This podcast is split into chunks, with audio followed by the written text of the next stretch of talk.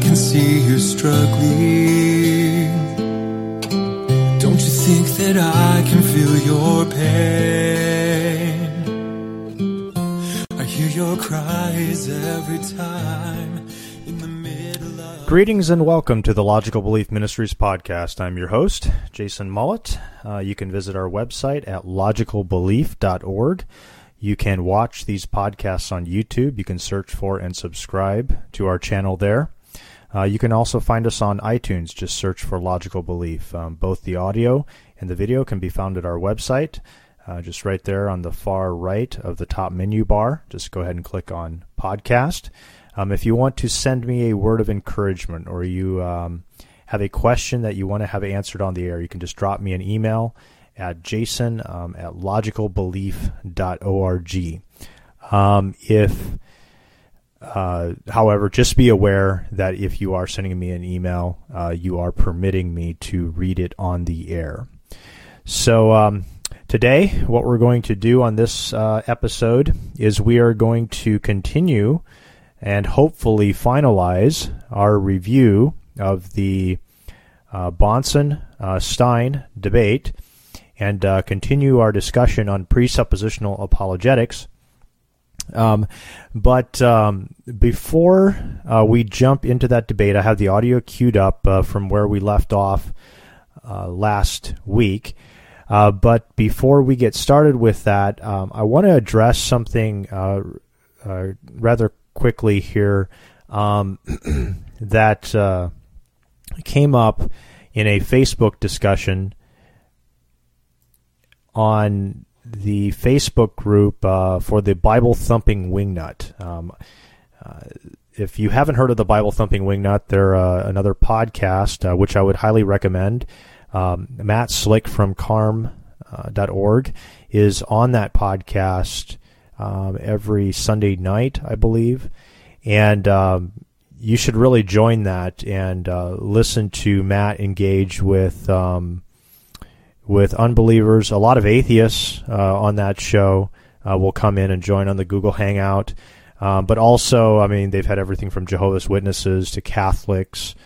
Um, I think even the occasional Mormon has been there. So, so it's it's an interesting experience, and it's uh, it's there's a lot we can learn from that. But uh, I am part of the Facebook group for the Bible Thumping Wingnut, and uh, last week, uh, someone had posted a comment um, about presuppositional apologetics and had uh, made a statement which I had I had written an answer to, but I want to I want to kind of address this issue so that um, that those of you out there that are, are new to presuppositional apologetics, I want you to understand uh, kind of what we're not saying uh, those of us that are presuppositionalists, and and what our intention really is with the apologetic, and really why we use the apologetic.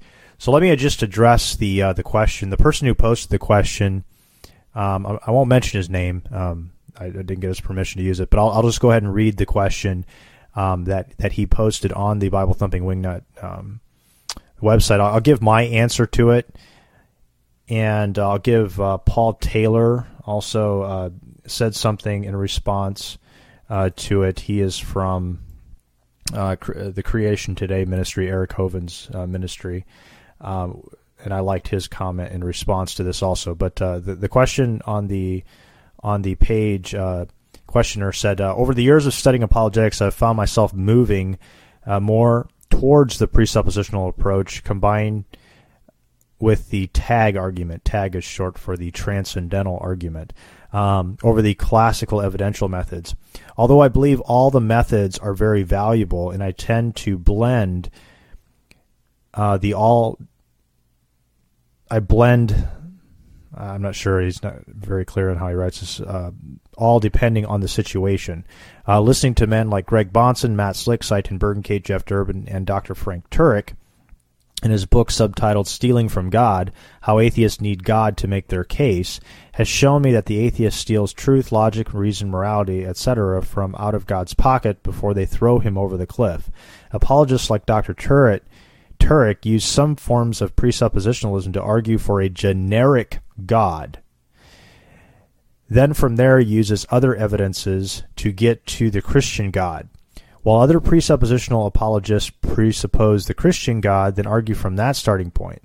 So this leads to my question how can we show that it is the Christian God that is the necessary precondition for intelligibility and not any other God like Allah, um, the God of Mormonism, Jehovah's Witnesses, etc.? Um, thanks in advance. And so um, I, I wrote a response to this, and so I want to I want to go ahead and and give you what my response was to his question, um, and maybe this will clarify uh, this for some of you out there. Um, but I, in response to that, I wrote uh, the triune nature of the God of the Bible and his attributes are a necessary precondition to justify reality and the human experience. Um, and I and I might have an episode on this to kind of more thoroughly break this out. But um, I just go on here. God's immutability, His transcendence, His omniscience and non-contingency, and multi-personal nature his triune nature, are necessary. For example, we are personal beings that interact with other personal beings, and God reveals moral mandates that govern the interaction between persons that come from his own character and nature. If God is not multi personal, the second table of the Ten Commandments could not come from his nature.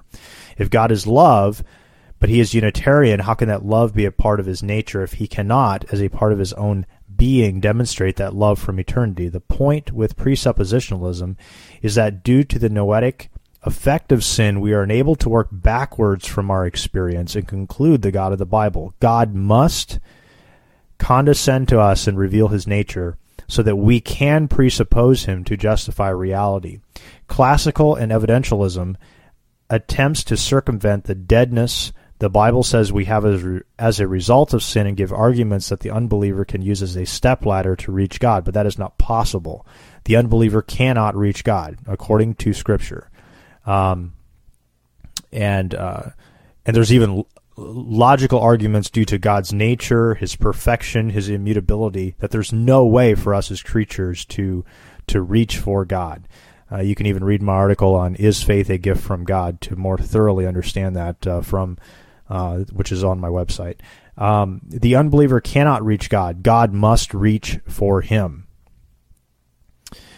Um, and uh, somebody else commented after my post on that and said uh, that he does not argue. F- uh, he says, I do argue for general theism and then argue for Christianity in particular through historical evidence.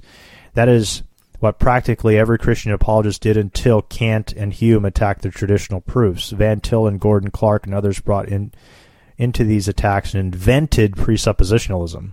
Jesus himself gave evidences for Christianity. That's enough for me. He mentions Acts 1 3 and John 10, etc.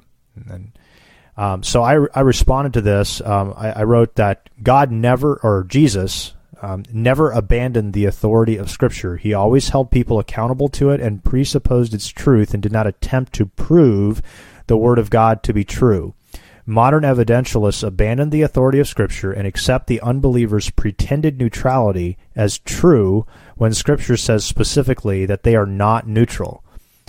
And then I wrote here, and, and I want to make sure that everybody's clear with this I am not opposed to evidence as long as the truth of the Bible is presupposed. And the unbeliever's claim of neutrality, which the Bible says that he is not, um, is not accepted. Um, there are times where evidence evidences can be used in a proper way, but they need to be used in such a way as to hold the unbeliever without excuse, because Scripture says that he's without excuse. So, Paul Taylor also responded to this. Uh, and and I thought uh, what he said was was really good, and so I, I, wanted to mention this. It says if you argue first a general theism and then try to argue for Christianity, I suggest that you are, without realizing it, arguing for an idol. And um, I would completely concur with that.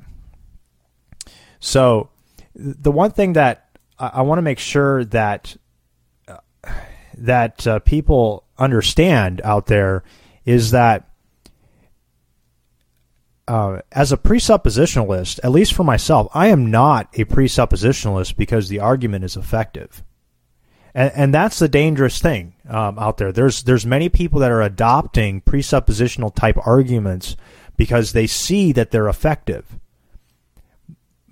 but that's not why we should not pragmatically determine our apologetic. Our apologetic needs to be determined by the Word of God. And so I'm a presuppositionalist because of the Word of God. And if we're a presuppositionalist simply because it seems to be pragmatically effective, I think you've completely missed the boat on this one. And, um, you know, I, I would encourage you to go back to 1 Peter 3.15. We need to set apart Christ as Lord first before we prepare to make a defense for the reason of the hope that is within us. And in doing so, we have to place ourselves under the lordship of Christ. We have to place ourselves under the lordship of Scripture. And if we are using presuppositional type arguments to argue for general theism, and then give evidences like you know work with with other sort of evidences, you know, you know the the resurrection or um, which I'm not opposed to, as long as the the uh, presupposition of Scripture being true is upheld, and the unbeliever's excuse due to um, the evidence and the fact that he cannot even examine evidence without presupposing truth and presupposing God um, is he's his feet need to be held to the fire um, with these things because um, the Bible says he he actually knows these things are true. Um, the other thing is, I also want to make sure that is is clear is that uh, presuppositionalism doesn't really work from any other theistic worldview. Um, all other forms of deity, whether it's the God of Islam or uh, the God of Mormonism or even Jehovah's Witnesses for that matter, or, or whatever theistic um, Hinduism, Brahman, or or whatever. These deities, general deities, do not satisfy the preconditions of the metaphysical makeup of human beings, um, of of uh, epistemology, um, rationality. They they don't they don't uh, satisfy those, and their worldviews are logically and internally inconsistent and incoherent, and so they are by necessity false. And if the biblical God is true, and he does satisfy the preconditions, and the Christian worldview is consistent, then by necessity all other worldviews must be false. Um, and so, I mean, Scripture says, you know, uh, in, in, Psalms, um, our God uh, made the heavens, and all the other um, gods of the nations are idols. And so, uh, since we presuppose the Word of God to be true, and it provides a rational basis for all of the human experience and reality and reasoning and rationality, then by necessity, all other deities are false gods. Um, and um, it is an abandonment of what presuppositionalism really is intended to be, uh, to use it to argue for a general theistic position and then use some sort of other evidences outside of Scripture to um, to uh, to try to bring people to understand that this general theistic position that you've brought them to um, is now the God of the Bible. Um, I, just I, I, don't see that as a as a biblical uh, position to hold. Um, everyone knows the God of the Bible does exist, and in my use of the transcendental argument um, and of presuppositionalism, um, I uh, include Scripture in that argument all the time. I'm always quoting Scripture. Um, when uh, just recently, when I was um, out to lunch with a friend of mine and a homeless guy, uh, a friend of mine who's an atheist, and my friend asked me about the problem of evil. Um, where did I take him to? I took him to Romans 9. And I pointed out that God Himself reveals that He has a purpose for the evil that he allows. He uses it to work all things together for good for those who are called according to his purpose. That's Romans 8. But in Romans 9, he uses, uses it to demonstrate his justice. He permits and decrees evil to occur in order so that he can demonstrate his justice. And then at the same time, so that the vessels of mercy, whom he has called, can see how much mercy God has actually given them, and they can. It is, um, and it glorifies God. It it's it recognizes for us, those of us who have been saved, what we have been saved from, and so God has a purpose for this. So we go to Scripture to give these sorts of answers instead of giving these uh, long philosophical answers uh, devoid of Scripture, and then try to somehow prove to them that Scripture is true when we haven't used Scripture. Presuppositionalism and the transcendental argument needs to include always the um, the use of, of, of Scripture, and and that would be one thing that I would say even in this uh, debate between Bahnsen and Stein. Um, Bahnsen doesn't necessarily quote a lot of Scripture. He uses a lot of arguments that really come from Scripture itself and statements. Uh, so. Um, I wish that he would directly quote more scripture, um, but um, but that that's really what the presuppositional apologetic is. It, we we should not be accepting it simply because it pragmatically works, uh, but instead that it is biblical. So. Um, I think. Uh, oh, I wanted to actually before I go to the debate. Debate. I did want to also.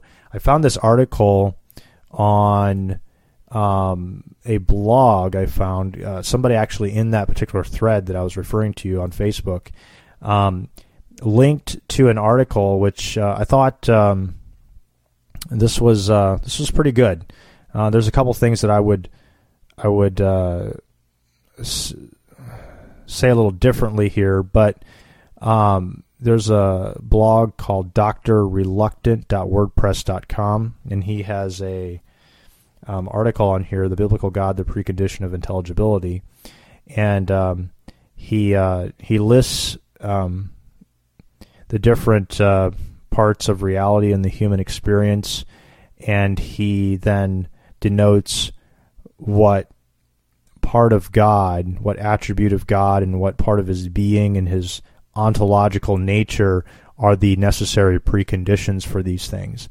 Um, and the first one that he lists here is logic and reason. He says the precondition for this is a God who is immaterial and perfectly rash, um, is immaterial, perfectly rational. I think is what he means to say. He says rationality, uh, morality, uh, the precondition of God who is righteous, um, because his own nature is the standard for what is righteous.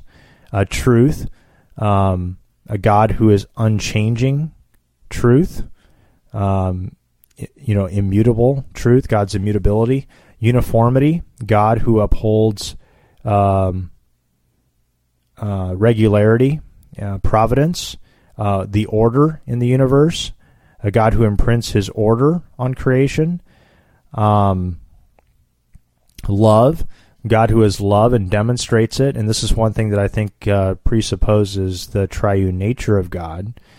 Um, Love is something that God has demonstrated from all eternity. Uh, beauty, a God who is artistic and gives us um, aesthetic abilities. Uh, language, a God who speaks, uh, which is part of his personal nature.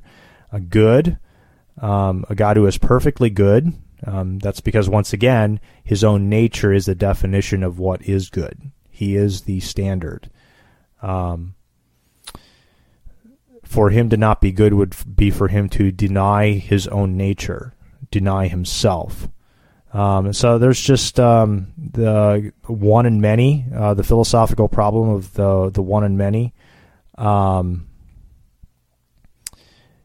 is uh, uh, presupposes the uh, the triune nature of God. The triune nature of God is the it can be the solution to the one and many problem.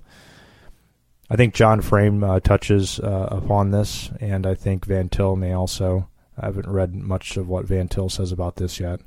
Um, and so, uh, if you want to check that out, uh, you can you can go to uh, drreluctant.wordpress.com and just uh, search for his um, post, "The Biblical God: The Precondition of Intelligibility." So, um, okay, without further ado, let's go ahead and jump into the debate and continue examining and discussing uh, what goes on here. So let's uh, just jump right in here. Uh, the last uh, week we ended with uh, with Stein giving his opening remarks in the second half of the debate. Okay. In addition, we have a number of things which I wouldn't call proofs, but I would call evidence, which make the existence of God even more improbable. And one of them is the problem of evil. If an all good God exists, why is there evil in the world? We are told with God that all things are possible. If it was possible, if all things are possible, it would be possible for him to create a world in which the vast mass of suffering that is morally pointless, such as the pain and misery of animals, the cancer and blindness of little children, the humiliations of senility and insanity were avoided. These are apparently inflictions of the Creator himself, or else I'm going to jump right away in here again. Um, in the original presentation that I did on, on presuppositional apologetics, I talked about when the unbeliever uh, talks about evil, the problem of evil, um, or he talks about anything being good, um, anything like this, good or evil, he is presupposing the existence of God. Because in his naturalistic worldview, there can be no such thing. Um, uh, about a year and a half ago, I was out to lunch with uh, the same atheist friend I was actually uh, just a couple weeks ago, and he asked me again. He asked me back then the problem of evil, and I gave him um, a similar answer back then as I did uh, just a couple weeks ago again. But uh, he he posed that question, and I and I and I asked him. I said, "So, uh, his name is Nick."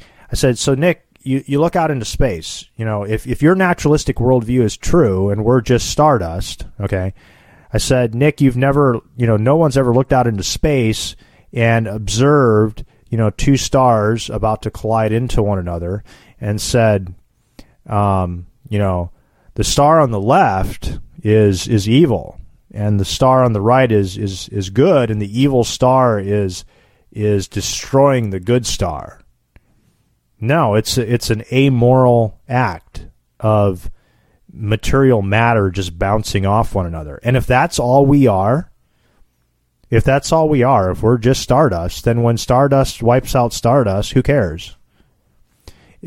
By saying that when a bag of stardust wipes out another bag of stardust, that's evil, you have to presuppose that the God of the Bible exists for that proposition to even make sense.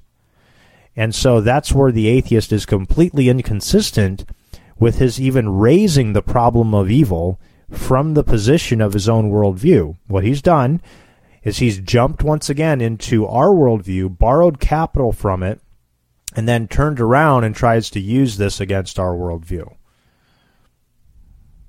We have a God that isn't omnipotent. If you admit that, then you deny his goodness. If you say that he would not have done otherwise, you deny with him things that are possible, all things that are possible. So the atheist can present several arguments which sort of increase the probability that there isn't a God. They're not proofs, as I said. One of them would be the problem of evil.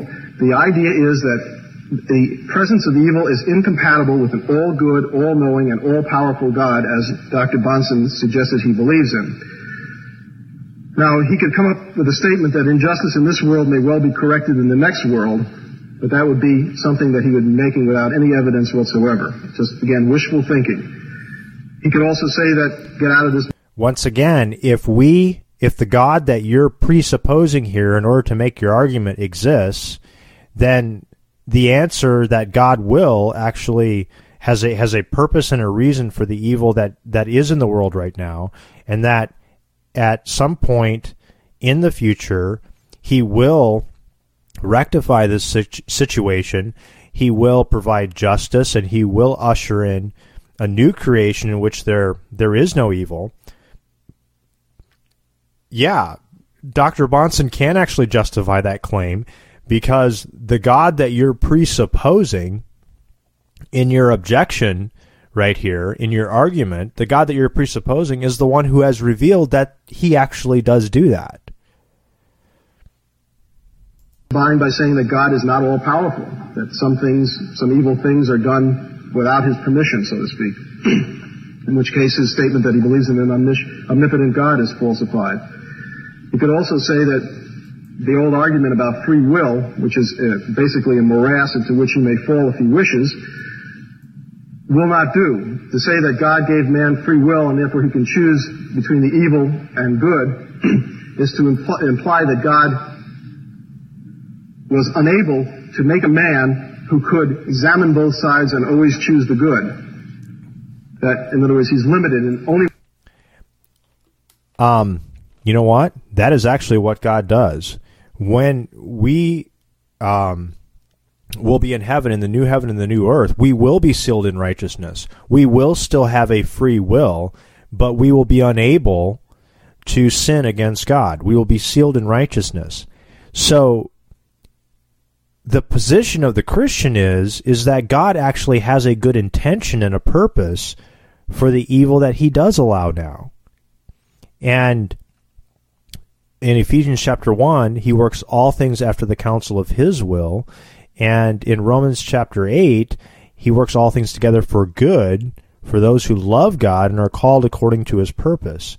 And we even see examples in Acts 2 and Acts 4 where God predestined before creation um, that Jesus Christ would be crucified, um, which was a heinously wicked act, evil act.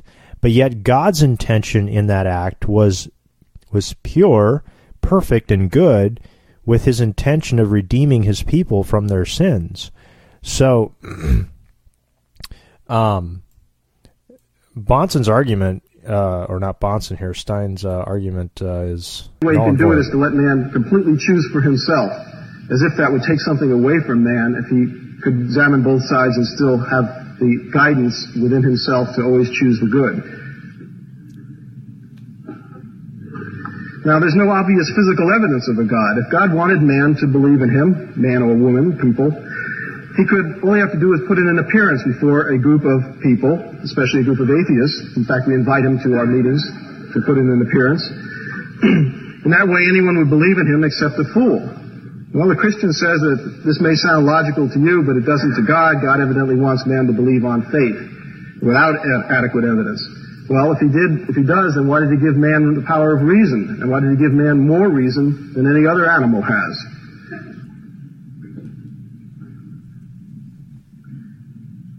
If all living things on the earth were created by a God and he was a loving God. So, Stein here is making a very common argument that um, I've uh, I, have heard quite often, and is that you know if, if God would you know make an appearance, you know th- then would we believe Him? But but let's see what what Scripture um, actually uh, says about that. In Matthew twenty eight verse seventeen. Um, Jesus uh, makes an appearance, a post resurrection appearance, and it says here, and when they saw him, they worshipped him, but some doubted. So, does, according to Scripture, does God making an appearance, an obviously miraculous appearance, they, they knew Jesus had died, um, and here he was now before them again. Um, very good evidence, but what does it say? It says some still doubted the the unbeliever when he has a confirmed bias against God, it it really doesn't matter. It it doesn't matter what what sort of evidence happens. He will he will conclude according to his worldview. He will conclude that while he may not have an explanation for what he just saw, uh, sometime in the future he will um, obtain a naturalistic explanation for you know, what just transpired in front of him. So, uh, God making some sort of a miraculous uh, appearance or doing something uh, to in front of the atheist as he demands uh, would not cause the atheist to to simply believe in God. Uh, the other thing is if God is at the beck and call of the atheist to show up whenever he demands him to show up, then he's also not God. God who made man in his own image, how do you explain the fact that he must have created the tapeworm, the malaria parasite, tetanus germs, polio, ticks, mosquitoes, cockroaches, and fleas? Now, surely the dog is not suffering from original sin and, and, and needs to be infected with fleas so that he can get to doggy heaven, which will be better than his present life.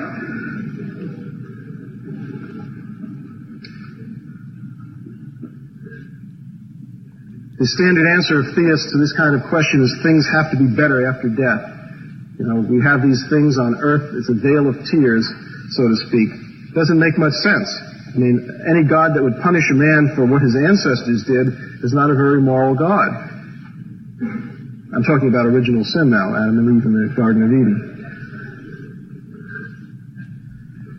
There are many instances on the earth in which no distinction seems to be made between the innocent and the guilty between the Christian and the non-believer, in, for example, in natural disasters like an earthquake or a fire. It kills Christians, it kills babies, it kills animals, it kills non-Christians. You certainly can't say that these people were punished in some way for something that they did. It also demolishes churches and hospitals without distinction. Is this, isn't this evidence that at the very least, whatever force there is controlling these things doesn't care if people are Christians or not? Or whether they're innocent or not? If there's only one God and he cares at all how he's worshiped. um, once again, here, this is why theology matters, is that um, either Stein doesn't doesn't know, but w- when he says that that human beings are innocent, um, that's not the Christian position. The Christian position is Romans 5 that we're all guilty in Adam. Um, we've we've also personally sinned against God, but we're also by nature fallen creatures. and so um, all of us, even at birth, um, are objectionable to God. Um, we're we are fallen. We are children of wrath. Ephesians chapter two uh, by nature. So uh, Stein is um, is rejecting here um, the biblical uh, biblical anthropology about the human nature. Why are there so many different conceptions of God and so many different religions, all claiming to be the one true religion? Does this mean that they're all mistaken? Does it mean that one is correct and all the others are mistaken? There's an old joke about an atheist in which he said to a believer, you know, you believe that 99 of the 100 gods are false. I just go one step further and say that the 100th one is also false. So I'm sure that Dr. Bahnsen, in fact, he even agreed that he would help me refute any other gods but the Christian God. If Christianity is the one true religion, why are so many people who sincerely believe in it found in prisons, slums, and in organized crime? I'm not saying that all people there are Christians. I'm not saying that all people in organized crime are Christians either. But it evidently, if Christianity led to an elevation of moral standards, which we haven't gotten into yet about morality, but I'm going to jump the gun here a little bit, Christians would be expected to be highly moral, not less moral. In fact, studies of the religious beliefs of prisoners have shown that almost all were devout Christians. The number of atheists is less than 1%. And these statistics were in fact so disturbing to the people who conducted them that they stopped collecting them recently. Can't argue with the facts though. Any system which seems to fail. This brings up an issue that's uh, been kind of a contention for me um, especially even with the the Josh Duggar situation, um, is that Christians, since they the the modern evangelical church is not representing the gospel um, in in the proper way. So the world, all they see is us touting morality, um, touting God's moral law from a holier than thou position.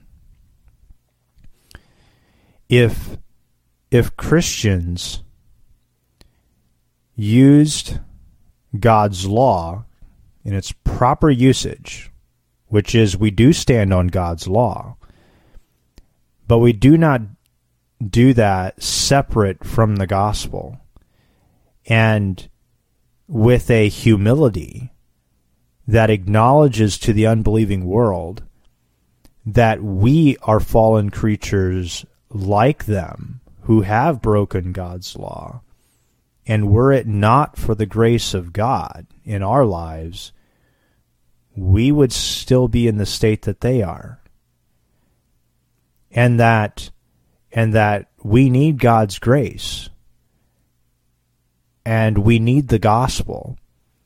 But unfortunately, Christianity, modern Christianity is is represented by um, or a facet of it is represented by a group of people that hold to God's moral law, uh, maybe even live somewhat moral lives, and look down their noses at others, and and look at how how well I keep God's law and how I must be in myself pleasing enough to God in order to be saved, and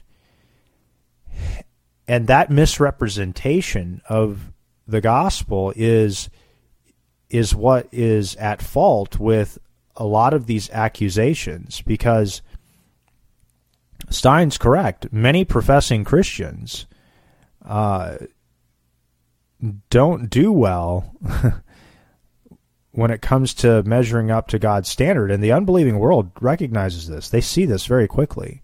They recognize the hypocrisy. Uh, there's no doubt about that. Um, and it's because they've got God's law also written upon their heart, and they they do see when when we fail. But that's where we have to come in with humility, and we have to acknowledge our sin. We have to um, acknowledge our repentance and our uh, turning away from that sin um, and and then they can't use that with with us anymore. Um, my uh, my uh, my wife, uh, since she has become a Christian, will in witnessing to her family, will often get a lot of her prior to Christ actions and and sins that her family was well aware of thrown back at her well you were like this. But the answer to that is yes I was. And by God's grace I've repented and I've turned from those sins.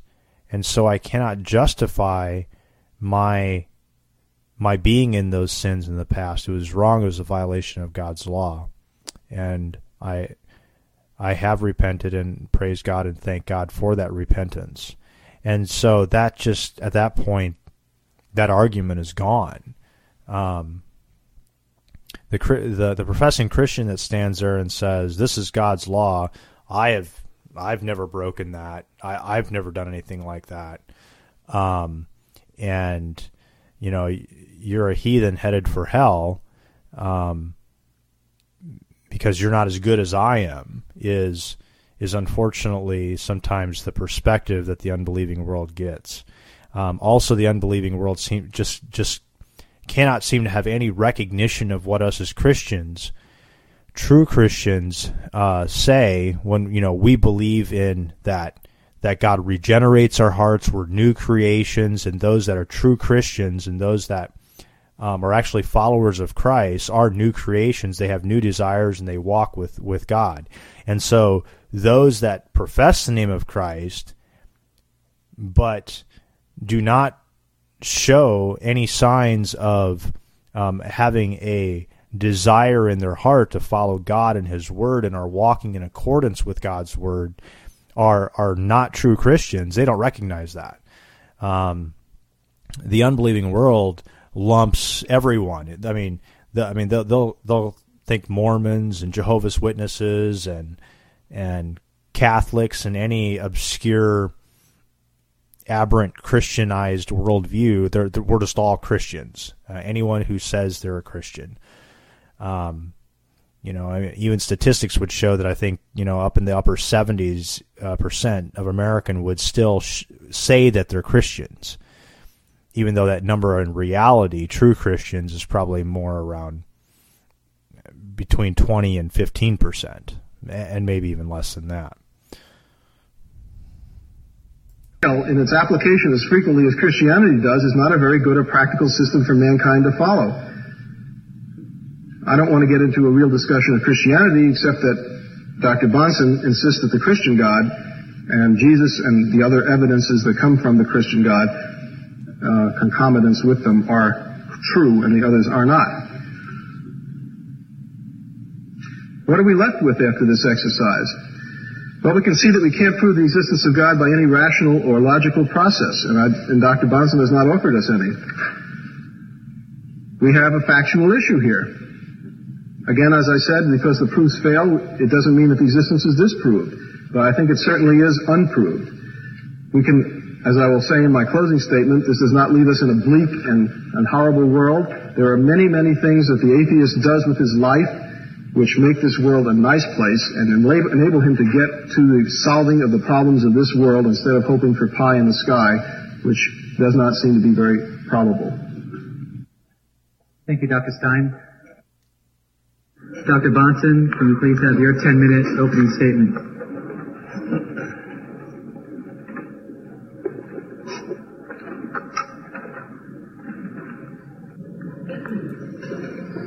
You've heard Dr. Stein refer to the transcendental argument uh, and try to dismiss it simply as wishful thinking. Um, if our debate is going to degenerate to that level, then I, I, dismiss everything that he has said as wishful thinking and uh, delusion, and why don't we all go home? Uh, no, we're here to argue. We're here to argue a point, and I'm going to see, say just with the argument that has been proposed, and see if Dr. Stein has any better answer than just to engage in name calling. Dr. Stein proposes an atheist worldview. I propose a Christian theistic worldview. There are other proposals out there that may want their evening to debate as well.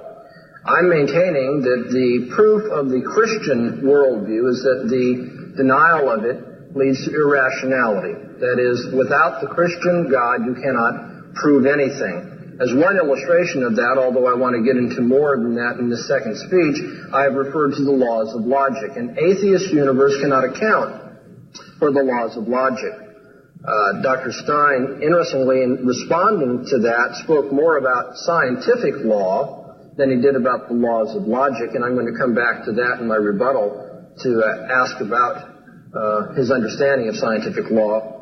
However, we still hear him saying that laws of logic are a matter of consensus and are just this way. That is to say, I don't have to prove that the laws of logic exist or that they are justified. It's just this way. Now, friends, how would you like it if I would have conducted the debate in that fashion this evening? God exists because it's just that way. You just can't avoid it. You see, that's not debate, that's not argument, and it's not rational. And therefore, we have.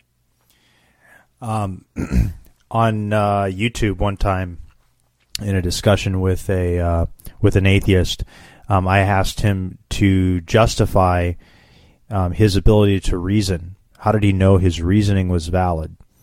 And um, he he said that he just has to assume. And, and I also asked him, um, how or why could he give me any reason for why I should trust that the things that he's arguing and giving me as arguments are are even valid valid reasoning uh, if he if he can't justify his own reasoning? I ask him to give me a justification for it And he said that he can't give me a justification for it.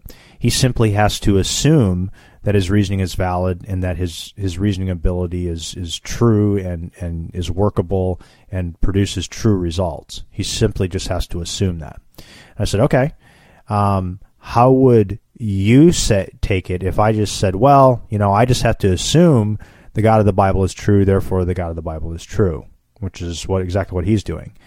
And um, that was it. He actually uh, never responded to that last post, and that kind of ended the discussion. Um, there wasn't anything after that. Interestingly, an illustration in our very debate tonight that atheists cannot sustain a rational approach to this question. What are the laws of logic, Dr. Stein, and how are they justified?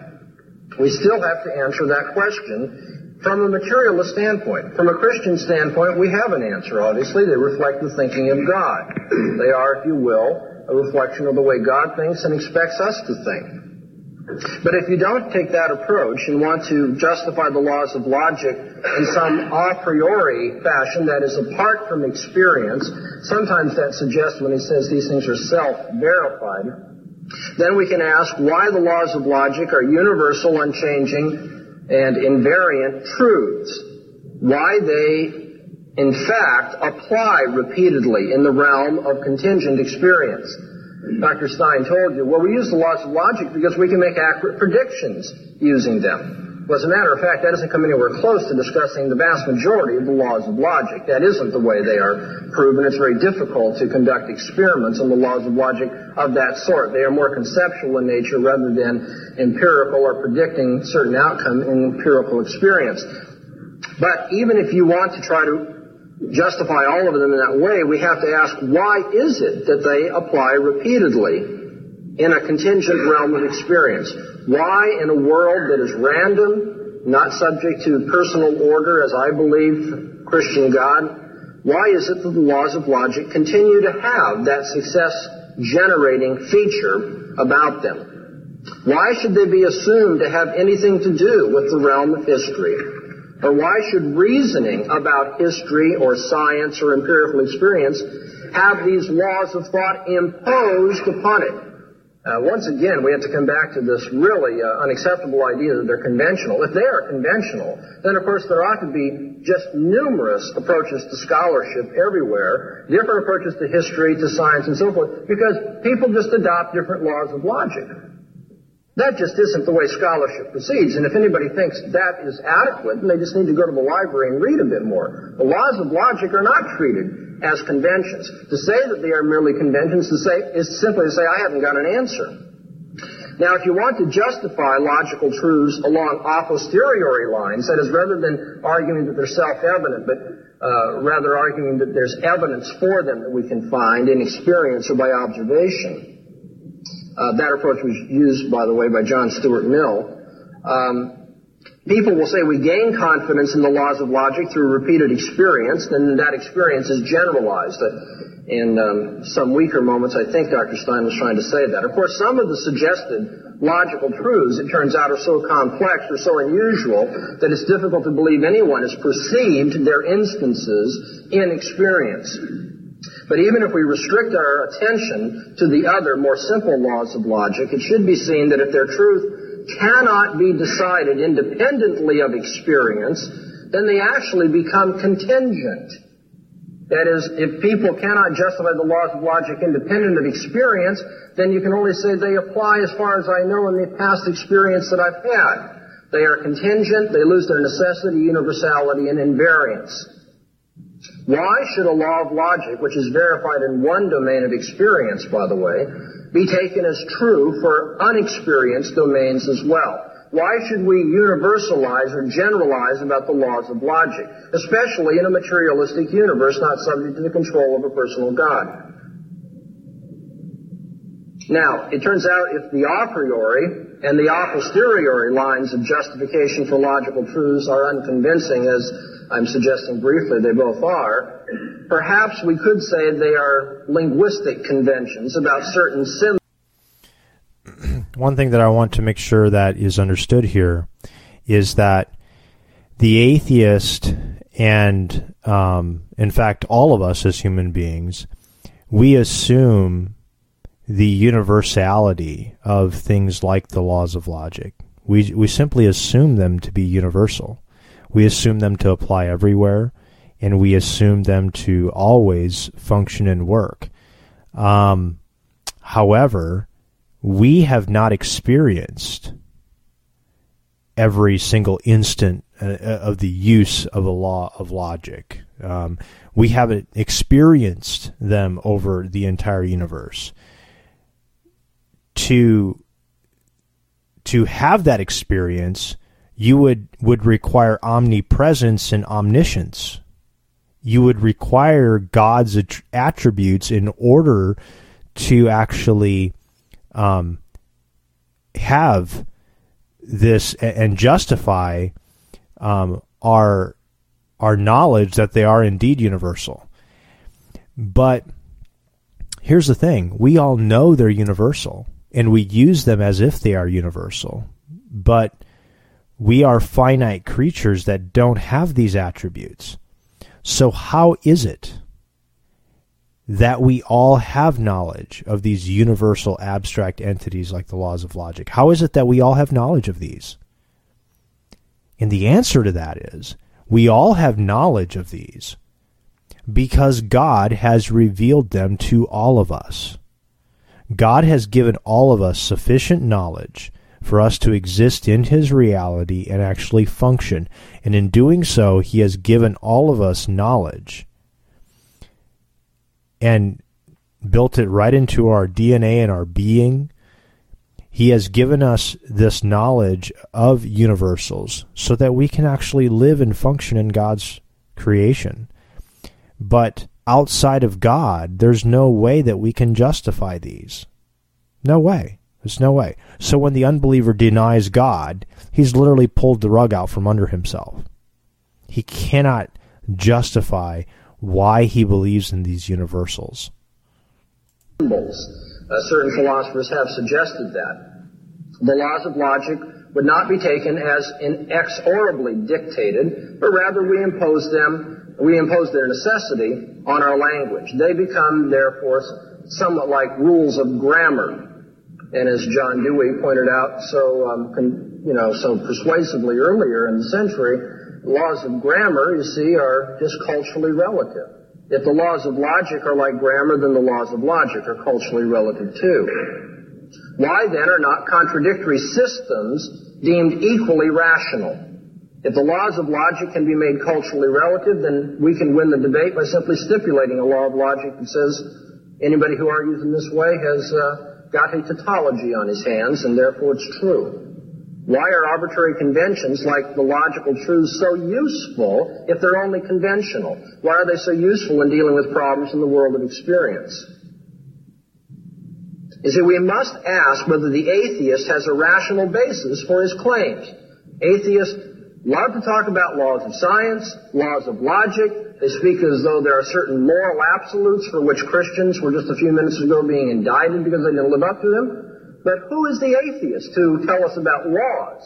In a materialist universe, there are no laws, much less laws of morality that anybody has to live up to. When we consider that the lectures and essays that are written by logicians and others are not likely filled with just uninterrupted series of tautologies, we can examine those propositions which logicians are most concerned to convey. For instance, logicians will say things like a proposition has the opposite truth value from its negation. Now, when we look at those kind of propositions, we have to ask the general question, what type of evidence do people have for that kind of teaching? Is it the same sort of evidence that's utilized by the biologist, by the mathematician, the lawyer, the mechanic, by your beautician? What is it that justifies a law of logic? Or even believes that there is such a thing? What is a law of logic, after all? There's no agreement on that question. If we had universal agreement, perhaps it'd be silly to ask the question. It's been suggested to you that it's absurd to ask these sorts of things, although the um, analogy that was used by Dr. Stein about the absurdity of asking about the cause of the world is not at all relevant because that isn't what my argument is. By the way, that's not absurd to ask that question either. It may be unnecessary to ask it if you're an atheist, but it's certainly not absurd to ask it. But it isn't absurd to ask the question that I'm asking about logic. You see, logicians are having a great deal of difficulty deciding on the nature of their claims. Anybody who reads in the philosophy of logic must be impressed with that today. Some say that the laws of logic are inferences comprised of judgments made up of concepts. Others say that they are arguments comprised of propositions made up of terms. Others say they are proof comprised of sentences made up of names. Others would simply say they are electrochemical processes in the brain. In the end, what you think the laws of logic are will determine the nature of evidence that you will suggest for them. Now, in an atheist universe, what are the laws of logic? How can they be universal, abstract, invariant? And how does an atheist justify the use of them? Are they merely conventions imposed on our experience, or are they something that reflect absolute truth? Dr. Stein tonight has wanted to use the laws of logic. I want to suggest to you one more time that Dr. Stein, in so doing, is borrowing my worldview. He's using the Christian approach to the world so that there can be such laws of logic, scientific inference, or what have you, but then he wants to deny the very foundation of it. Thank you, Dr. Bahnsen. Dr. Stein, you now have an opportunity to cross-examine Dr. Bahnsen. This will last four minutes. Is mathematics either atheistic or theistic? Foundations of mathematics, yes. Which? Theistic. Theistic? Christian theistic. How do you figure that? From the impossibility of the contrary, no other worldview can justify the laws of mathematics or of logic. Because no other worldview can account for universal and variant abstract entities such as them. Do you think it's fair, since you've pointed out that logicians themselves are in great disagreement about this, the nature of the laws of logic, to, to ask me to uh, explain them in a way that you would find satisfactory? Yes, it's fair. Why?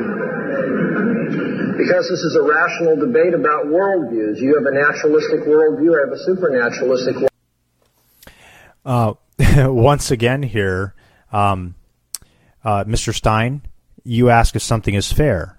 Okay? Is is it good to be fair? Is it objectively morally good to be fair and to deal fairly with other people? And if it's objectively morally fair, where do you get an objective moral law that says that you should be fair?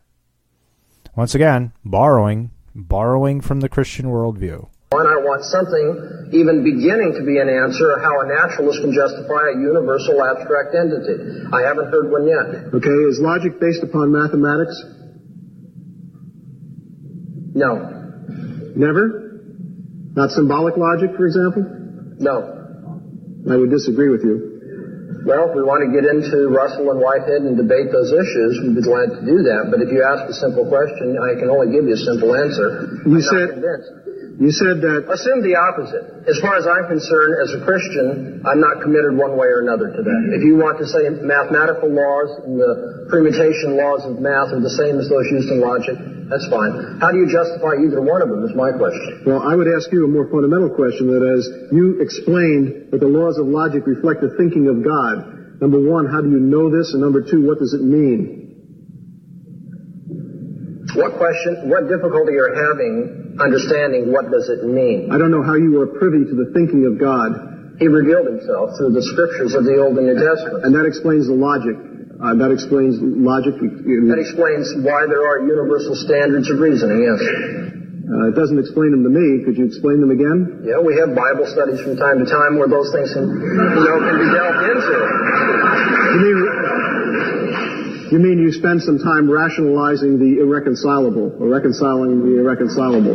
That's no, a statement, uh, not a mean, question. Like the two accounts in Genesis, the two pedigrees this of. This is a cross-examination. If you have something other than a rhetorical question, I'll try to answer it. Well, it's not intended as a rhetorical question. It's intended as. The previous a, one was rhetorical only. No, it was intended to show that your last statement was disingenuous and. and uh, Please uh, limit your comments to questions. Yes. Okay. Um,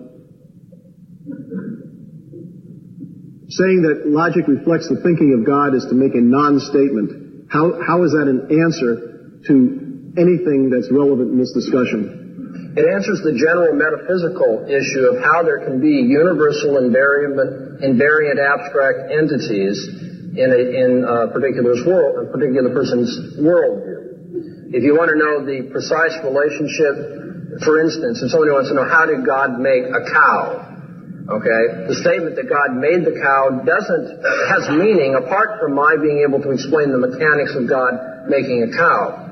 Likewise, the statement that the laws of logic are intelligible within a Christian theistic universe has meaning because there are things which are in fact spiritual, immaterial, and have a universal quality, such as God's thinking and those standards that He imposes on people. And so again, we can at least metaphysically make sense of invariant abstract entities in one universe, whereas we can't make sense of them at all in the other. We're not asking for the mechanics here or anything precise such as resolving the relationship of logic to math and that sort of thing. I'm simply asking a more general question. If you're an atheist, how is it in this, how in the atheist universe is it possible to have an abstract universal law? Thank you, Dr. Stein. Dr. Bahnsen, you now have a four-minute opportunity to cross-examine Dr. Stein. Hey, Dr. Stein, you made reference to David Hume and his rejection of miracles. Have you also read David Hume in his discussion of induction, or more popularly, the uniformity of nature? Long time ago. I, I can't recall the, uh, exactly what he said. I have read David Hume All right. thoroughly. Were you convinced a long time ago that you had an answer to Hume's skepticism about induction? Can't answer that question honestly. I don't remember what, this is at least 15 years ago that I read this.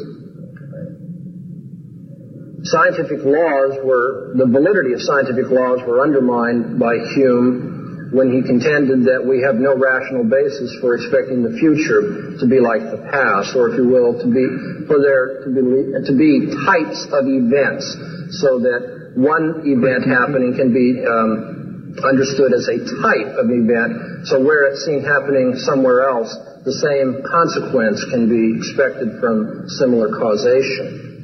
Hume said we had no Excuse me, rational Dr. basis for that. Can we have a question, please, for Dr. Stein? Yeah, I'm trying to set up the question. Hume suggested that there was no rational basis for expecting the future to be like the past, in which case science is based simply on convention, or if you will, habits of thought. Do you agree with Hume? Not on this issue, I don't. Do you now have an answer for Hume? I think he was wrong about that one thing, but he was also right about a lot of other things. Nobody's perfect. What is the basis for the uniformity of nature? That I went through this, but I'll be glad to reiterate it. Okay. The uniformity of nature comes from the fact that matter has certain properties which it regularly exhibits. It's part of the nature. Um, Mr. Stein, you're just begging the question here. You're simply repeating what uniformity of nature is. We're asking you how you justify it. Don't go back into redefining it again. We're asking you to justify it. You're begging the question. nature of matter. Electrons, oppositely charged things attract, and the same charges repel. Uh, there are certain valences that can fill up the shell of an, ele- of an atom, and that's as far as it can combine. Do all electrons repel each other? If they're within a certain distance of each other, yes.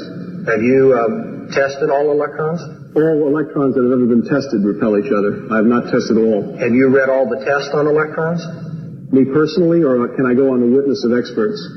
Have you read all of the witnesses about electrons? All it takes is one witness to say no, and it would be on the front pages of every physics journal, and there are none, so therefore I would say yes, in effect, by, by default. Well, physicists have their presuppositions by which they exclude contrary evidence too. But in other words, you haven't experienced all electrons, but you would generalize that all electrons, under certain conditions, repel each other. Just statistically, on the basis of past observation. And we don't know that it's going to be that way 10 minutes after this debate. Then. No, but we see no evidence that things have switched around either. Um, do you accept the Zen Buddhist logic that allows for koans, the different kind of logic that you referred to used by Zen Buddhists? I use the word extra logical, and I think that's the right word. it is outside of the normal kinds of logic. And it's not necessarily a different kind of logic, but it's just non-logical. But accepted in place of logic. Is it also, are extra logical things absurd? They may seem that way to us, but uh, but uh, no, I would say they're not absurd in the grand scheme of things. Can, can extra logical things be true? Can claims about extra logical matters be true? But that's a, that's an impossible question to answer because if we're using logic to answer whether something is true or not, then extra logical things are not subject to the uh, to the analysis given by logic. All right. So are ex, are claims about extra logical entities allowed or disallowed in your worldview? In my worldview, it depends on what we're talking about. We're talking about things like Zen Buddhists and they confine themselves to these philosophical speculations there, then yes. We're talking about science, no. Sounds very arbitrary. Thank you. We will now move to rebuttals. Dr. Stein, six minute rebuttal, please.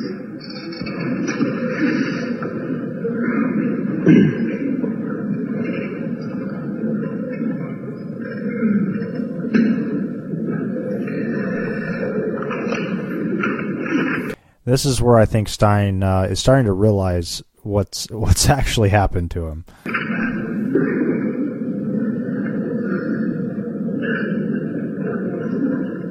I would first like to make one little factual rebuttal about a statement that was slipped by in the first speech of, of Dr. Bahnsen that, that atheists caused the French Revolution. This is a full statement. Um, the leader of the French Revolution, the most important person was Robespierre, who was a, who was a Christian. So, I mean, there may have been some atheists there, but that doesn't mean that they caused the French Revolution. There are atheists everywhere. Okay, now, um, we've, we've spent a lot of time talking about logic, and yet I'd like to know why, and this is not a question that's addressed right now for an answer, but just as a put out for future response, why has Dr. Bahnsen stressed the laws of logic so much when he's refused to apply them to the existence of God? I'm not so sure that it's even falsifiable, so therefore it isn't even a statement that can be tested in any way. No, it's not. You cannot falsify the existence of God. He has God. stressed the laws of logic because he knows that there's no explanation for the laws of logic that philosophers agree upon. This is a trap, in effect. I may have fallen into it. If so, fine. The point is, it's not relevant to his position. To say he doesn't have an answer to the laws of logic either. To say that they reflect the thinking of a God is to make a non-statement. First of all, he doesn't know what the thinking of a God is. All he knows is what has been said by men to be what they thought the thinking of a God might have been many, many years ago. Maybe, if we be granting all the possible things in his favor. It's like saying, as I said before, that God created the universe. Unless you explain how he created it, you have not made a statement that has any intrinsic value to it. I mean, you may have made a part of a statement, but I want to hear the other half. What is there in the method that God used that we can learn something from? I mean, why did God do it? If you want to be a little bit more nasty, it's not valid to ask science why something happens. We can ask how it happens, but science doesn't try and answer the question why. But theologists, theologians, I mean, do ask the question why and try and answer it. I have not heard an answer as to why God did anything that he supposedly did, nor have I heard how God did it.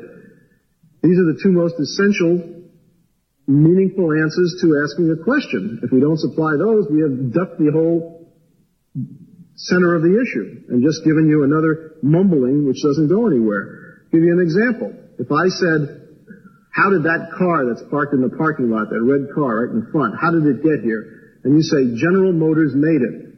That does not explain how the car got here.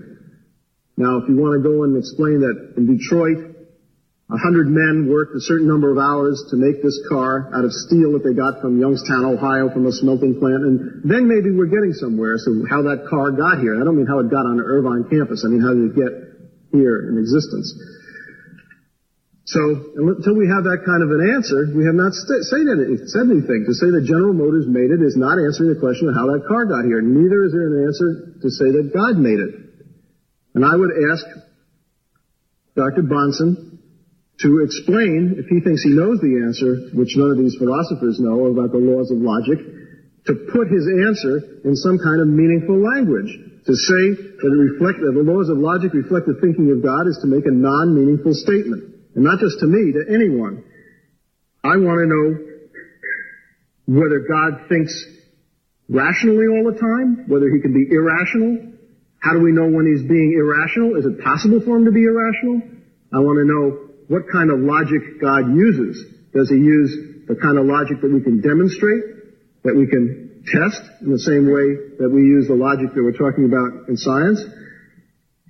If so, should it be impossible for God to contradict himself in any way? Can he make a, a stone so big he can't lift it? Is that a, a logical impossibility? Is God limited by that kind of a thing? Can God make a square circle? I mean, these are little logical games that we play that don't really ask important questions, but they have a, a reflection on some kind of a problem that he is having with his concept of God. And if God can do anything, if he's omnipotent and omniscient and omnibenevolent, can he do those two things I said or asked? And if he does, what kind of logic is he using? The logic of self-contradiction? Until we have some answers to these questions, I don't think we've got very much meaningful from Dr. Bahnsen in the first place about any issue. He certainly hasn't applied logic to the proofs of the existence of God that have been offered by philosophers. Thank you, Dr. Stein. Dr. Bahnsen, you now have six minutes allocated for your rebuttal. Right. Dr. Stein has uh, demonstrated, it seems to me repeatedly in the course of tonight's debate, uh, the claim that was made very early on in my original statement, and that's that the atheist worldview cannot give an account of those things which are necessary for rational discourse or science. When asked about uh, Hume and the um, skepticism that he generated about induction or the uniformity of nature, we don't hear an answer coming forth. I don't think there will be an answer coming forth from the atheist worldview. However, Dr. Stein, who is an atheist, has said, and I think this is close to a quote, if there were no uniformity, science would be impossible. Exactly, Dr. Stein. If there were no uniformity, science would be impossible. So on what basis in an atheist universe is science possible? Since in an atheist universe, there's no basis for assuming that there's going to be uniformity. For someone to say, well, it's been that way in all the cases in the past that we know of, and therefore very probably it's going to be that way in the future, is to assume, because you're using probability, that the future is going to be like the past. That is to say, is to beg the very question that's being asked you. Now, of course, if you don't like the tough philosophical questions that are asked you about the nature of laws of logic, how they are justified, the nature of natural law, how it is justified, and so forth, and just dismiss it as absurd questions or non-questions that no one understands and does not have meaning, seems to me it's just to uh, try to give medicine to a dead man. You see, it's to say, I'm not going to reason about that because I haven't got an answer to it and that's just uncomfortable. But you see, these are philosophical questions which not just Christians, by the way, but all philosophers have had to ask and face throughout the centuries. Dr. Stein doesn't even begin to scratch the surface of giving us an answer how, how an atheist worldview can account for laws. Laws of science, laws of logic, laws of morality. And yet he does tell us without them science would be impossible. As for the transcendental argument not being logical, um, I mean, you can claim that, but I've yet to see Dr. Stein show any self-contradiction or any violation of the laws of logic in it. And of course, if he were, I would immediately ask him if that law of logic is one of the things that we are necessarily to uh, live according to. Are we reason by this law? Or is that just a convention? Should I say, well, that's your convention, but it's not mine? Or is that law of logic universal and variant, and something that must be followed if we're going to arrive at truth. If it is, I'm going to ask him how it's possible to have such a thing in his universe, how he can justify it at all. But he hasn't shown any contradiction. He simply, again, called it illogical. Whether it's falsifiable or not, I mean, even asking that question, I think, shows that Dr. Stein is not really aware of the philosophical nature of the question and debate before us. No, transcendentals are not falsifiable. That's right, but they are very meaningful. The very sorts of things that philosophers deal with all the time. You look at Kant or Aristotle or other philosophers, you'll see they deal with the preconditions of experience. And since they are the preconditions of experience, they are not falsifiable, and yet they are meaningful. Um, he says that I do not have an answer to these questions either. Well, I certainly do. It's just he doesn't like the answer. The answer is that God created the world, and this world reflects the uniformity that he imposes on it by his governing, and our thinking is to reflect the same um, consistency or logical coherence that is in God's thinking. How do we learn about those things? He revealed himself to us. Again, these are simple answers. They're the sorts of things Sunday school children learn. But you know, I've yet to find any reason not to believe them. For Dr. Stein to say, well, these aren't answers, doesn't, doesn't convince me at all. He says, they're not going to be answers unless I include how it took place. What is God's method and why did he do it? Well, I don't accept those standards. I don't accept that that's a requirement for an explanation at all. And he hasn't given us any good reason except that he's not going to be satisfied or it's unhelpful to him. He says it's a non-meaningful statement to say that the laws of logic reflect the thinking of God. He wants to know things like, can God be irrational? Well, if had asked those questions in cross-examination, I'd answer them. No, God cannot be irrational. Rationality is measured by the standard of his thinking his revelation. The atheist worldview cannot account for the laws of logic, cannot account for any universal or abstract entities for that matter, cannot account for the uniformity of nature, and therefore cannot account for the uh, successes of science. Nor can the atheist universe uh, give us um, universal and absolute laws of morality. And so on three of the most important issues philosophically that men must face, logic, science, and morality, the atheist universe is completely at odds with those things.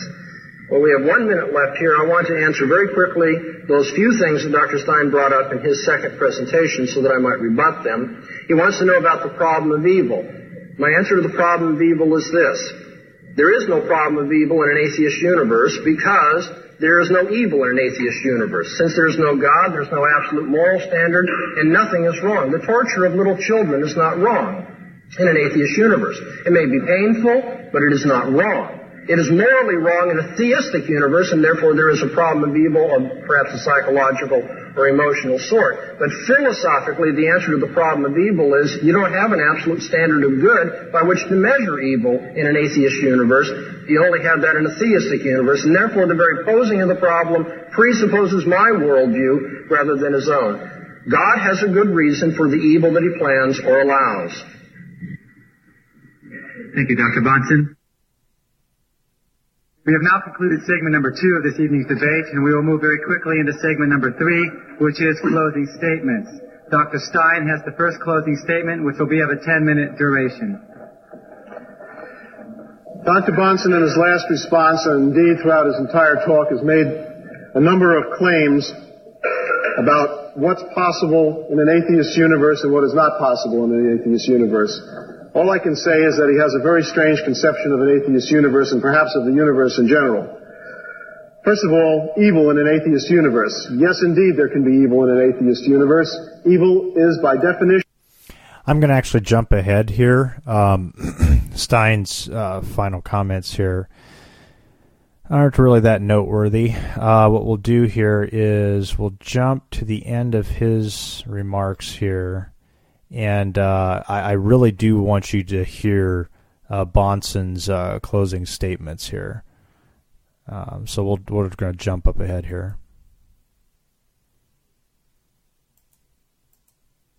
Or how about we're going to try to jump ahead here? Let's give this another shot. That he was torturing. Now, I've got an answer for that. It's not one that Dr. Stein likes, and maybe some of you out there don't like it, but at least I can be our law-like because of the inherent character of matter. But Dr. Stein doesn't know the inherent character of matter. Now, if you were God, then in their heart of hearts they aren't atheists.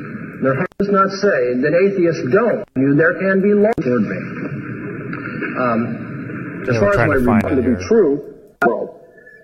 And if we do them because they're right and we make people okay. happy, we will be made happy ourselves by making other people happy. It's a very positive world outlook. It's something which I don't think Dr. Bahnsen has even mentioned, but it's certainly the other side of the coin. I mean, what happens when you wipe away the God concept? Are you left with nothing? No, you're left with the responsibility that you have to take on yourself You are responsible for your actions, and also you get the credit for the things that you do. And I would rather have a realistic worldview that gives up a few things that would be nice to have but just don't happen to be true. And I'd rather operate on a, on a worldview like that than I would on making uh, wish fulfillment of things that just are not so. Thank you, Dr. Stein. Dr. Bahnsen, your 10-minute closing statement, please. I want to begin my closing statement by uh, thanking the debate team for inviting both Dr. Stein and myself here for this uh, interesting evening and interchange, and thank you all for giving up an evening to discuss what I consider a very important question. And I thank Dr. Stein for coming and for his graciousness toward me. Um, as far as my rebuttal, or excuse me, my closing statement, I need to deal, I think, first of all, or perhaps in the entire time, uh, analyzing this remark that my statements have been tonight irrational. Well, perhaps they have. But you see, saying so doesn't make it so. that's something we just heard as well. And so if my statements have been irrational, then we are going to need some standards of reasoning by which these statements have been shown to be irrational. Um, Dr. Stein has yet to explain to us in even the broadest, simplest Sunday school child manner that I told you about laws of logic, uh, laws of science, and laws of morality. He hasn't even begun to scratch the surface to tell us how in his worldview there can be laws of any sort. And if there can't be laws or standards in his worldview, then he can't worry about my irrationality, my alleged irrationality. The transcendental argument for the existence of God has not been answered by Dr. Stein. It's been debated, it's uh, been made fun of, but it hasn't been answered. And that's what we're here for rational interchange. The transcendental argument says the proof of the Christian God is that without Him you can't prove anything. Notice, the argument does not say that atheists don't prove things. The argument doesn't say that atheists don't use logic, science, or laws of morality. In fact, they do. The argument is that their worldview cannot account for what they are doing. Their worldview is not consistent with what they are doing. In their worldview, there are no laws. There are no abstract entities. There are no universal things. There are no prescriptions. There's just the material universe, naturalistically explained in the way things happen to be. That's not law-like or universal, and therefore their worldview doesn't account for logic, science, or morality. But atheists, of course, use logic, science, and morality. And in so doing, atheists give continual evidence of the fact that in their heart of hearts they aren't atheists. In their heart of hearts, they know the God I'm talking about. This God made them. This God reveals himself continually to them through the natural order, through, the, through their conscience, and through the very, uh, their very use of reason. They know this God, and they suppress the truth about him. One of the ways we see that they suppress the truth about him is because they do continue to use laws of logic, science, and morality, though their worldview cannot account for them. Dr. Stein has said the laws of logic are merely conventional. Uh, that's what we were talking about in the presentation on presuppositional apologetics, as they, they cannot uh, refrain from using the laws of science, the laws of logic, and the laws of morality. It's impossible for them to do it. And that's that beach ball effect that we were talking about. Um, they're suppressing the knowledge of God. They're saying that they don't know God exists. But then, pop, there it goes they just said, well, that's not fair, or um, that's wrong. Uh, that's that's evil.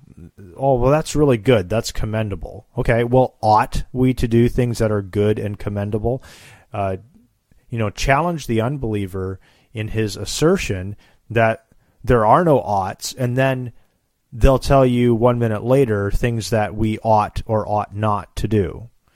Um, they they will keep that that beach ball is going to keep popping up, and that's where we just address it and just point it out. If so, then on convention he wins tonight's debate. On convention I win tonight's debate. And if you're satisfied with that, you didn't need to come in the first place. You expected the laws of logic to be applied as universal standards of rationality.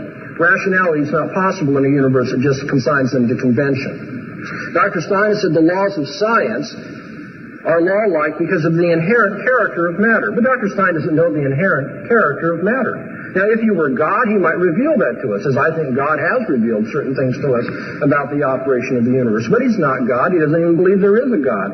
Since he hasn't experienced all the instances of matter and all of the electron um, reactions, all the other things that scientists look at, since he hasn't experienced all of those, he doesn't know that those things are universal. He doesn't know that the future is going to be like the past. When he says, well, it always has been in the past, and boy, if it changes tomorrow, won't that make the front pages? That's not an answer. You see, we're asking what justifies your proceeding on the expectation that the future is like the past. To say, well, it's always been that way in the past, is just to beg the question. We want to know on what basis your worldview allows for the uniformity of nature and laws of science.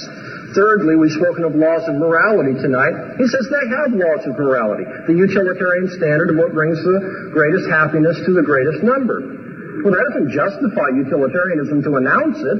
He's announced that as his standard. But why in an atheist universe should we live by that standard? Marquis de Sade enjoyed torturing women. Now, why should he give up torturing women so that he might bring greater happiness to those women that he was torturing? One of the things that I often do um, when talking about morality with uh, somebody that's denying God is um, you can reveal their subjectivity. So you ask them, well, you know, are there objective moral standards? And if if there's not, you know, then you know, what is morality? And often they'll they'll they'll make these subjective claims that you know it's either society that determines what morality is, or they'll give some some arbitrary thing that that they assume to be good, and they use that as the standard for for what morality is. But what you can quickly do, and for me, it's at least been pretty effective, is is to demonstrate the subjectivity of whatever else they claim the the moment they deny God as the objective moral lawgiver.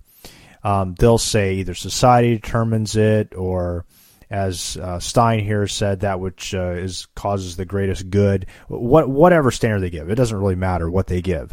But simply ask them, okay, well that's what you say. But Bob, the atheist over here, um, he says that morality is is what is best for himself. What you know, what is uh, pleasing and satisfying to just himself. That's what determines morality. Uh, just just use some sort of standard that's different than the one that the unbeliever that you're talking to claimed. Say, okay, Bob over here makes a different claim than you. Who's objectively right? You or him? Because if he if he says that Bob is wrong, then he has to be then he's appealing to an objective moral truth that says that Bob's st- subjective standard is the wrong one and his claimed subjective standard is the objectively true one, which is exactly what he's denying. He's denying objectivity. So uh, it's a quick way to go ahead and demonstrate to them their subjectivity that they, as I talked about before, they're in a pool of subjectivity. They cannot escape it. They're doggy paddling around it. There's no way for them to get out of it. There's the option of God that they can appeal to, and now they're outside their pool of subjectivity. And now we can actually have rational discussion for, you know, what did God reveal to us um, as objective moral uh, truths, and uh, now we can have discussions about how we ought to live our lives. Now, I've got an answer for that. It's not one that Dr. Stein likes, and maybe some of you out there don't like it, but at least I can begin philosophically to deal with that. I have an answer. A universal absolute about morality. Dr. Stein does not. He simply has an announced stipulated standard. And if morality can be stipulated, then of course Marquis de Sade can stipulate his own, even as Dr. Stein has stipulated his own.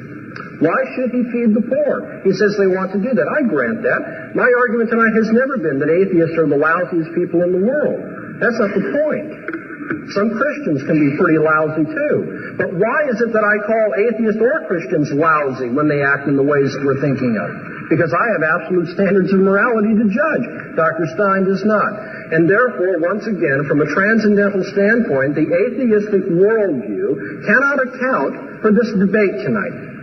Because this debate tonight has assumed that we're going to use the laws of logic as standards of reasoning, or else we're irrational. That we're going to use laws of science. We're going to be uh, we're going to be intelligent men that way. Uh, we're going to assume induction and causation and all those things that scientists do, and it's assumed moral stance. And we're not going to be dishonest and try to lie or just trying to deceive you. I mean, if there aren't laws of morality, I could just take out a gun right now and say, "Okay, Dr. Stein, make my day. Is there a God or not?" You see, if he argues, oh no, you can't murder me because there are laws of morality, then of course he's made my day because I win the debate. That shows that the atheist universe is not correct. But if he says, oh no, there are no absolute standards, it's all by convention and stipulation, that sort of thing, then I just pull the trigger and it's all over and I win the debate anyway. Would you expect me to win the debate in that fashion? Absolutely not. You came here expecting rational interchange. I don't think we've heard much from Dr. Stein. I've asked him repeatedly. It's very simple. I don't want a lot of details. Just begin to scratch the surface. How, in a materialistic, naturalistic outlook on life, man and his place in the world, can you account for laws of logic, laws of science, and laws of morality? The atheist worldview cannot do it, and therefore I feel justified in concluding, as I did my opening presentation this evening, by saying that the proof of the Christian God is the impossibility of the contrary. Without the Christian worldview, this debate wouldn't make sense. The Bible tells us, the fool has said in his heart, there is no God. Don't misunderstand that. When the Bible uses the term fool, it's not engaging in name calling. It's trying to describe somebody who is dense in the sense that they will not use his reason as God has given it somebody who is rebellious, who is hard-hearted. It's the fool who says in his heart, there is no God.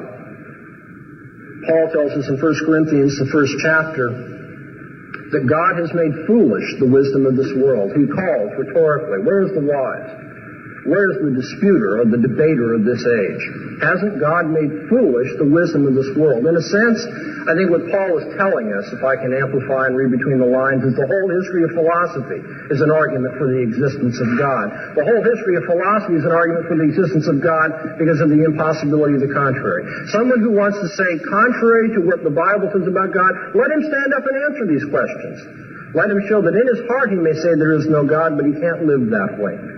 He can't reason that way. In Romans, the first chapter, Paul says God is making himself known continually to all men and persuasively, so that men do not have an excuse for the rejection of the existence of the Christian God.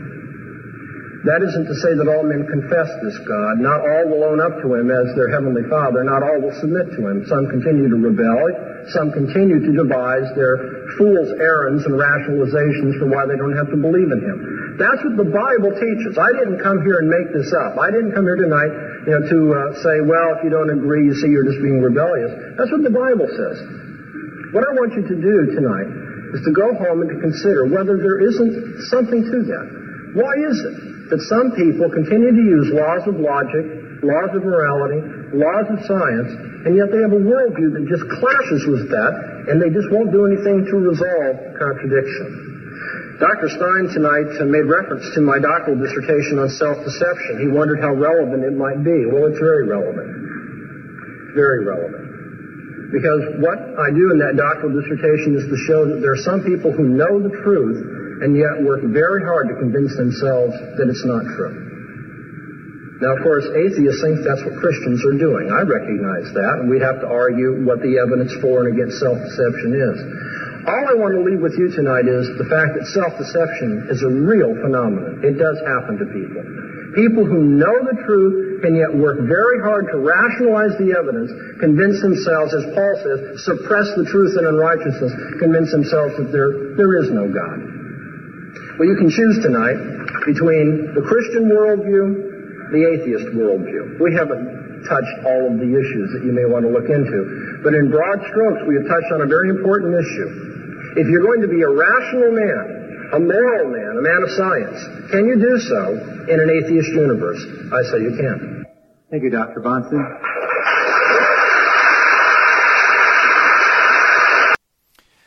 Well, um, that's where I'm going to end uh, our review of the Bahnsen and Stein debate. I want to thank you guys for joining us. I hope uh, this was um, of benefit and helpful to you. Um, the one thing I do want to note at the beginning of this uh, podcast, I did note that uh, I didn't think that uh, Bahnsen had used uh, that much scripture, and I want to actually kind of rescind that. Uh, he he used quite a bit of scripture there um, Uh, at the end, and uh, that's and that's one of the things that I really love about the presuppositional apologetic is that it does not abandon the use of scripture. Where we we don't do what a lot of evidentialists do today, where they say, "Well, unbeliever doesn't believe the Bible is true. You know, we have to prove that the Bible is true first, and we can't use the Bible for that." And so they abandon the authority of Scripture. They try to argue the believer to believe that the Bible is true and convince them of something that the Bible says they they really already know.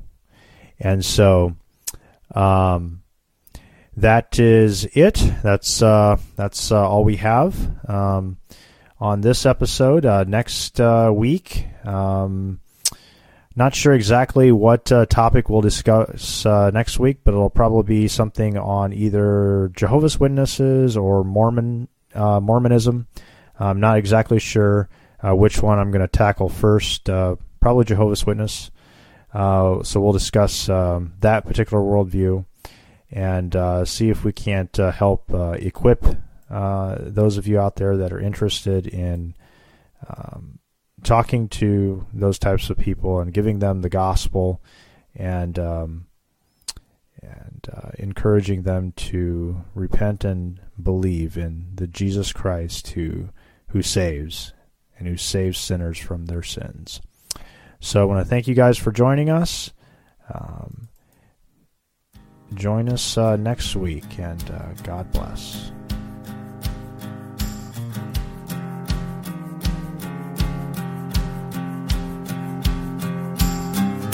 Don't you know that the unjust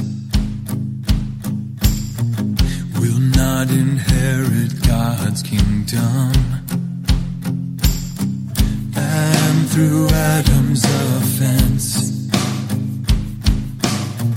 condemnation came to man. And so